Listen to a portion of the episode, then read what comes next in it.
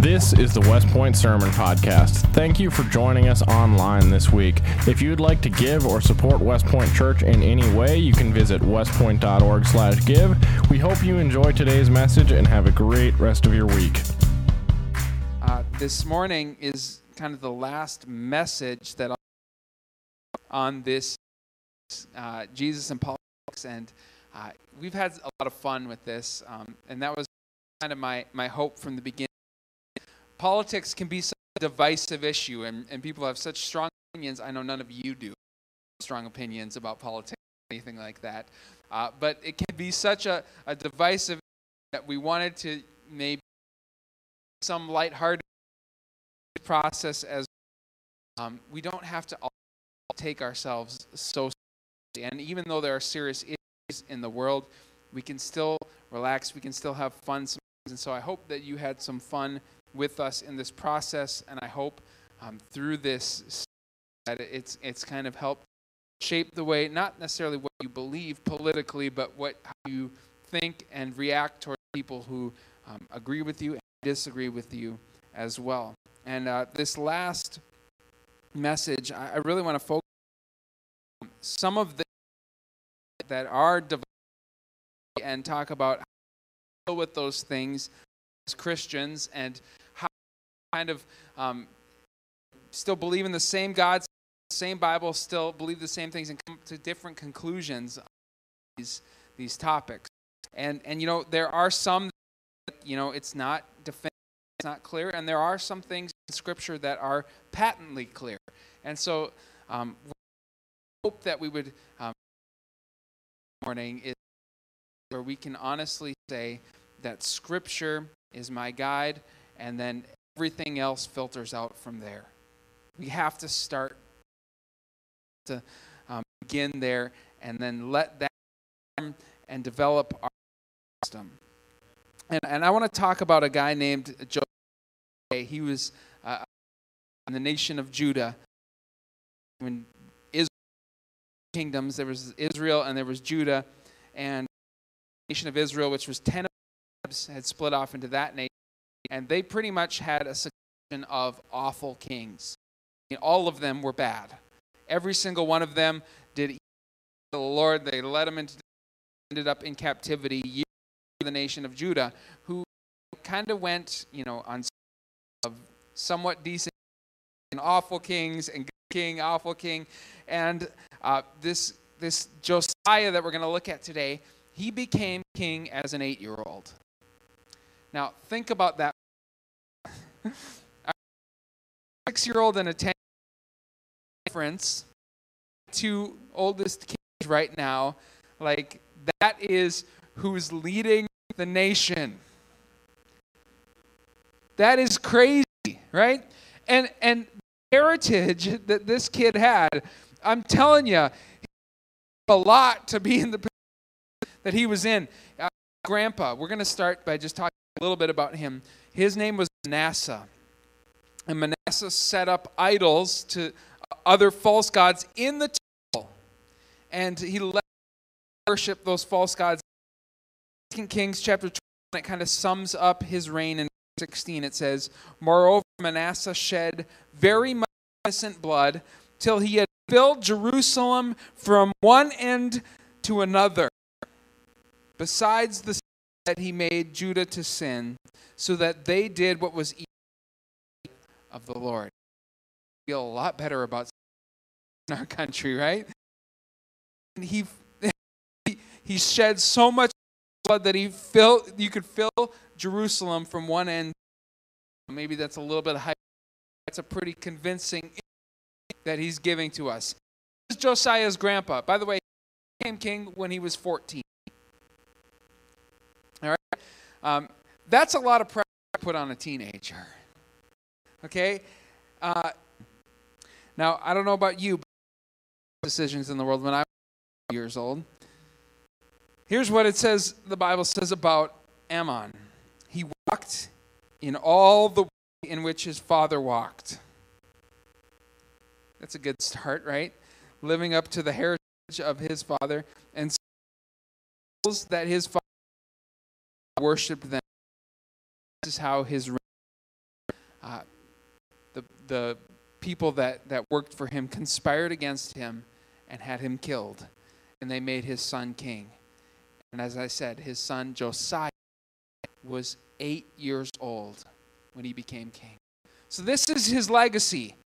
Grandpa was the most evil king that Israel had ever had to that point. Uh, he set up idol worship in the temple to the one true God. He, he shed so much innocent blood that you flood the city streets with it. His son, like his dad, that was that people that worked for him rose up and killed him and put an eight year old in charge of the kingdom. So Josiah was not exactly set up for success in his leadership. Okay? He was in a pretty rough place. As an eight year old, he was asked to lead this nation. And the Bible says about him, 2 Kings 22. And if you want to follow along, this is where we're going to spend all our time this morning. 2 chapter 22, verse 1, it says, Josiah was eight years old when he began to reign, and he reigned 31 years in Jerusalem. And his mother's name was Jed- Jedidah, daughter of Adaiah Bozkath. Right in the eyes of the Lord. Eight years old. And he walked in all the way of David, his father. Now we're talking, David was generations before Josiah. And here's what it says And he did not turn to the right or to the left. Now, here's the thing, church, and I want you to understand this. We're going to learn something from this godly eight year old kid. The Word of God has called you to the narrow path that leads to life. Right? That's, that's the way that Jesus described the path that we're supposed to live on. It's narrow because there's not there's not a lot of that can, are, are going to stick. Right? And narrow is the gate the gate that leads to destruction. And can I tell you something? Politics will always want to pull you right or to the left. Claimers here before we actually get into the, the meat of this message. First of all, I'm going to just state this from the beginning. I realize that statistically, um, that is listening today, you folks are dominantly conservative.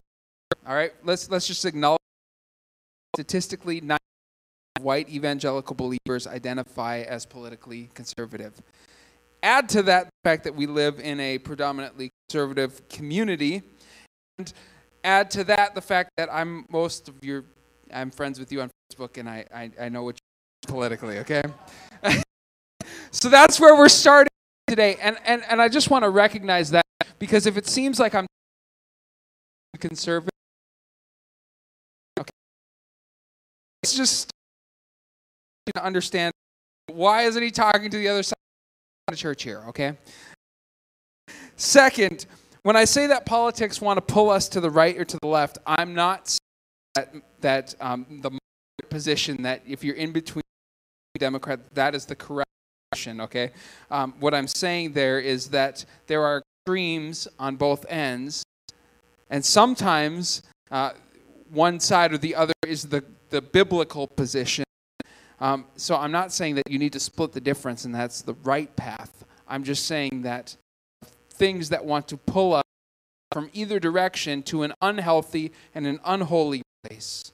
And I want us as believers, people of faith, to shape our political values around our Christ rather than as a political party shaping what we value as Christians.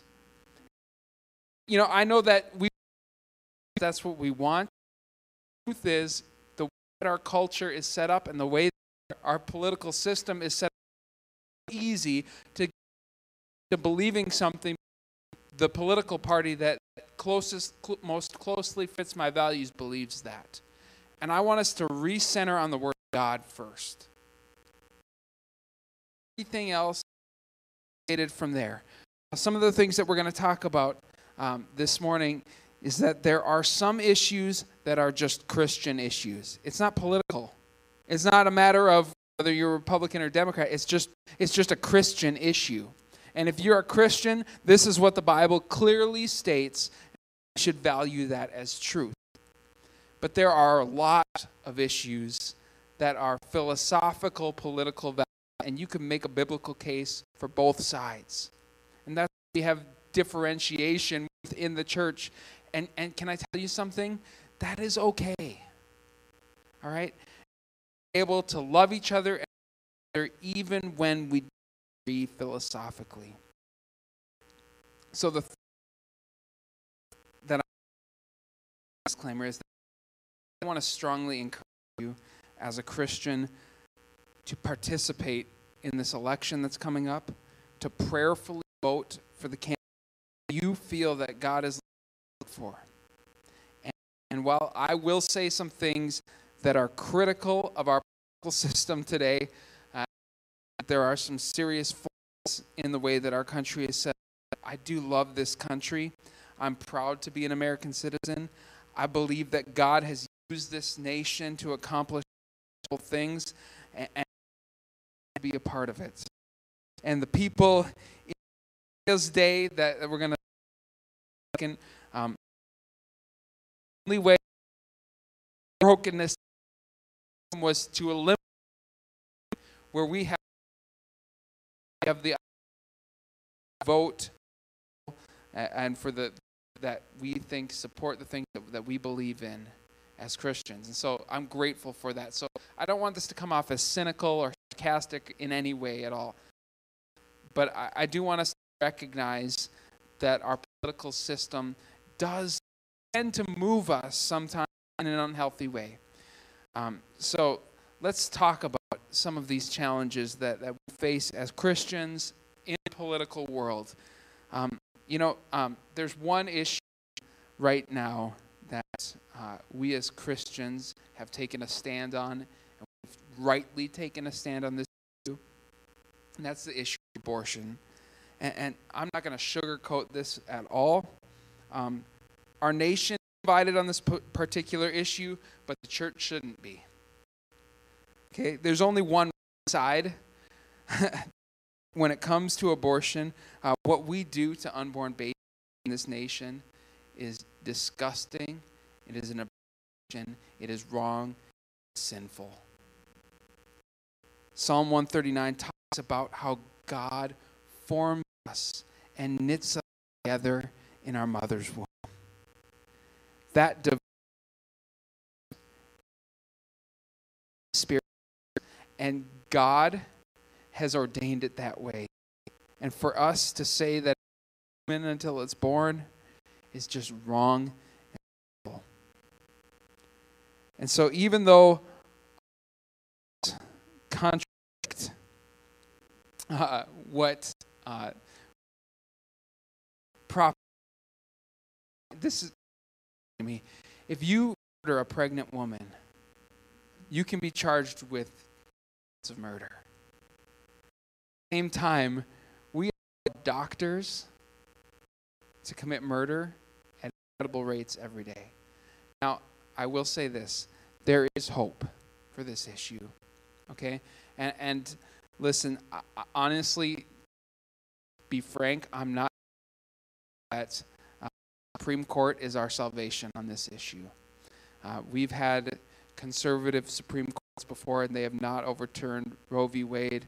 And even if they did Roe v. Wade, we have a long way before we're in the right place as a nation.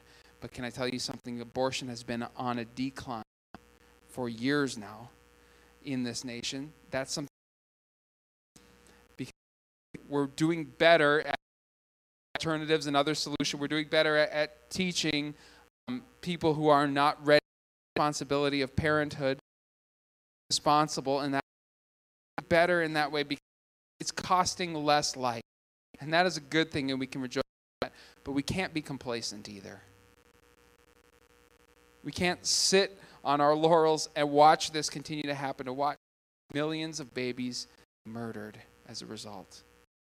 And so there are, there are two different fronts where this battle is being waged, and one of them is the medical spectrum. We as Christians need to advocate for thing to be done in that realm, and we also need to be sure that we're taking care of people who have pregnancies that unwanted and we need to show love and compassion and we need to help those women in situations to have alternatives. And, and we, need to, we need to take the lead on this as the church. We can't settle and let the government deal with that. This has to be us. We have to have compassion and we have to have care for those mothers who are in that situation. Listen a pregnancy that's that's not before that happens before you're ready to, to go that, that can be a complete life disruptor and so we need to have compassion for women who are going through that and let them know that there are alternatives to terminating that pregnancy. We need to, we need to do better as a church.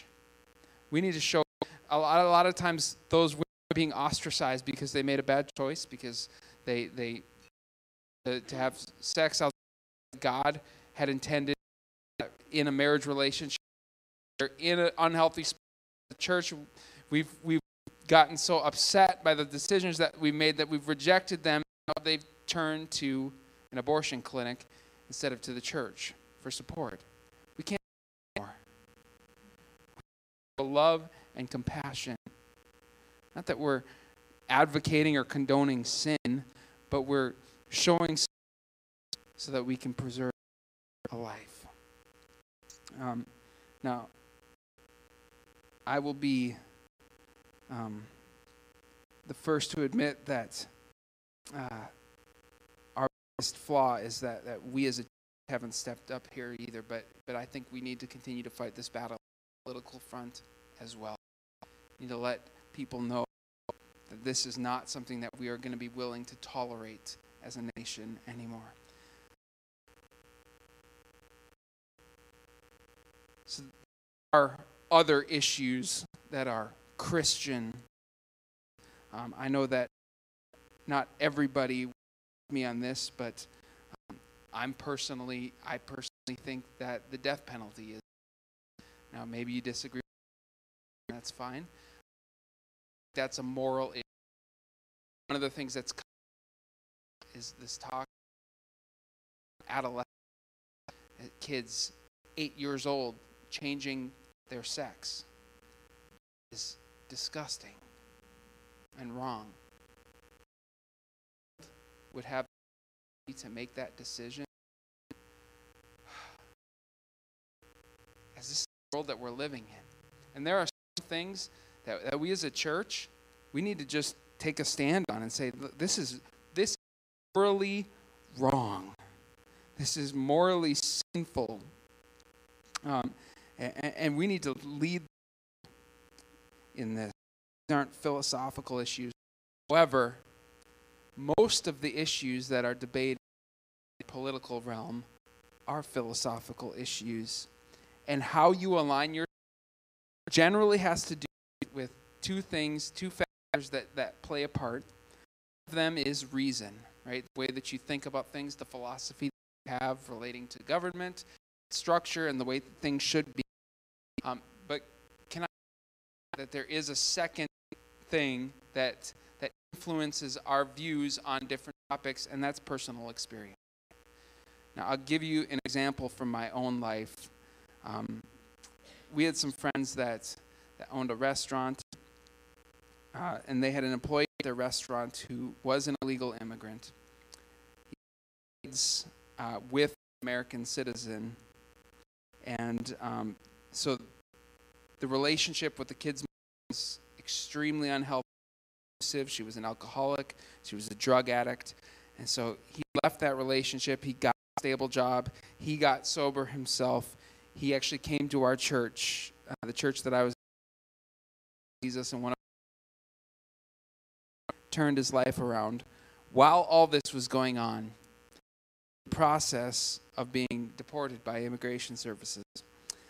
And because his kids were American citizens, they would have to stay and their mother would be given custody. Now, she was in a horrible place, and so the best case scenario for those that they would get put in the foster care system. But first, they would go to custody with their mother, who was a drug addict and, and who was abusive and just in a terrible place.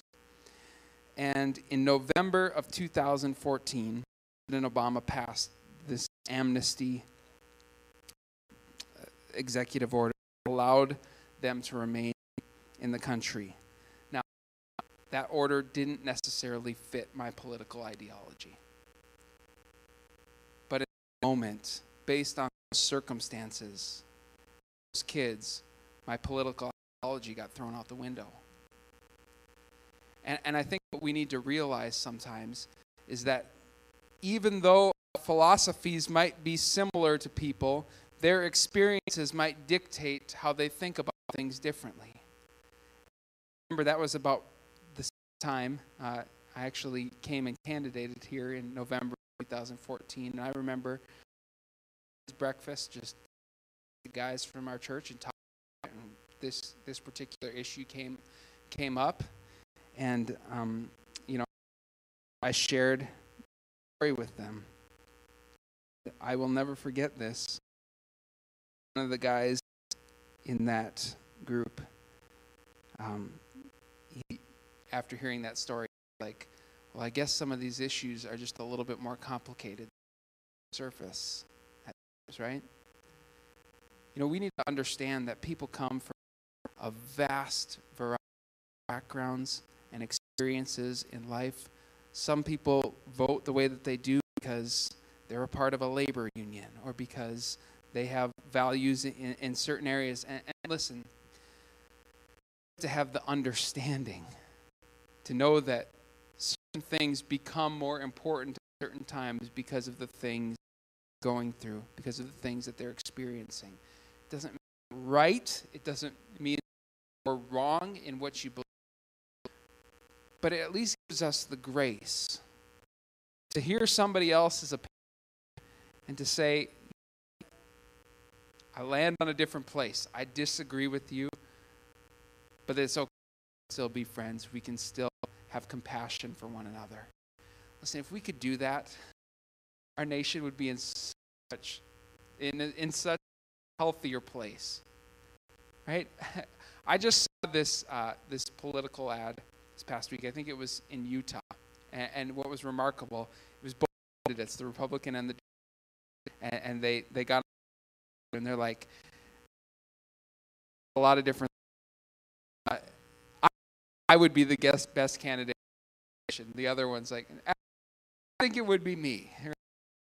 But we're not going to trash each other in this process. We're not going to hate each other. We're not going to say things about each other. We're in a respectful manner because we it's more important. I couldn't believe it when I I mean, what a revolutionary concept, right? We don't have to publicly degrade the other person to share what we think.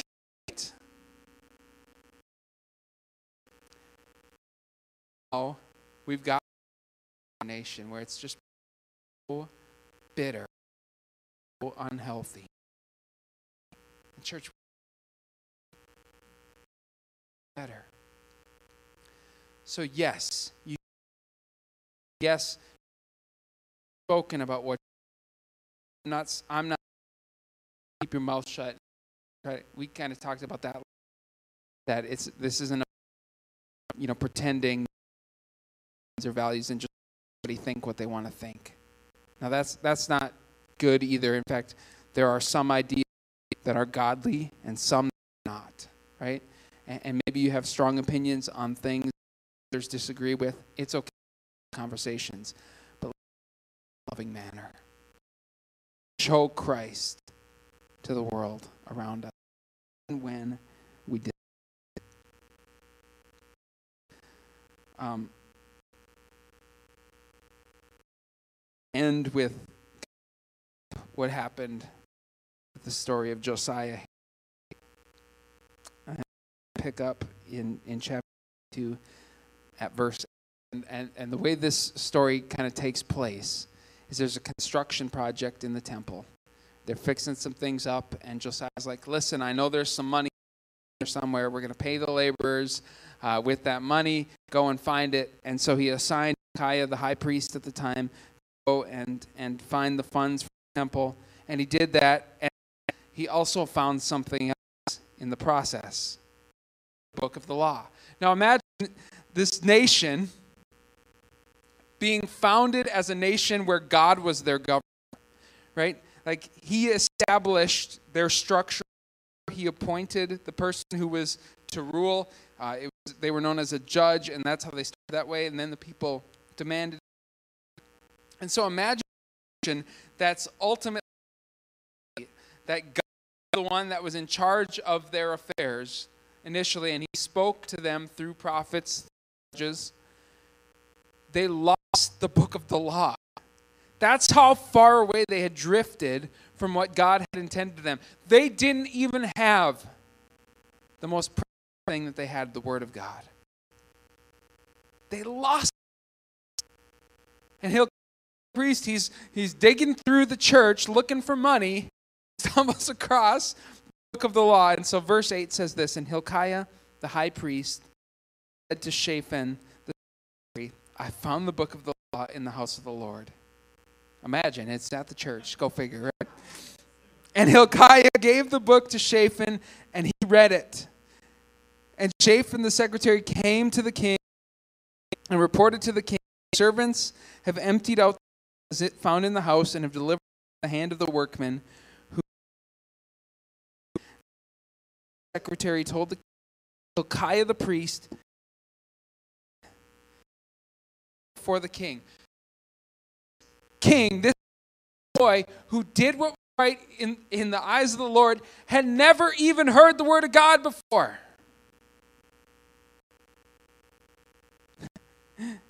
when the king heard the words of the book of the law, he tore his clothes. And the king commanded Hilkiah the priest of the son of Shaphan, Achbor the son of secretary, and these names just keep going on and on. The king's servant saying, Go inquire of the Lord for me and for the people and for all Judah concerning the words of the book that has been found. Great is the wrath kindled against us because our fathers have not obeyed the words of this book. It's a pretty mature eight year old.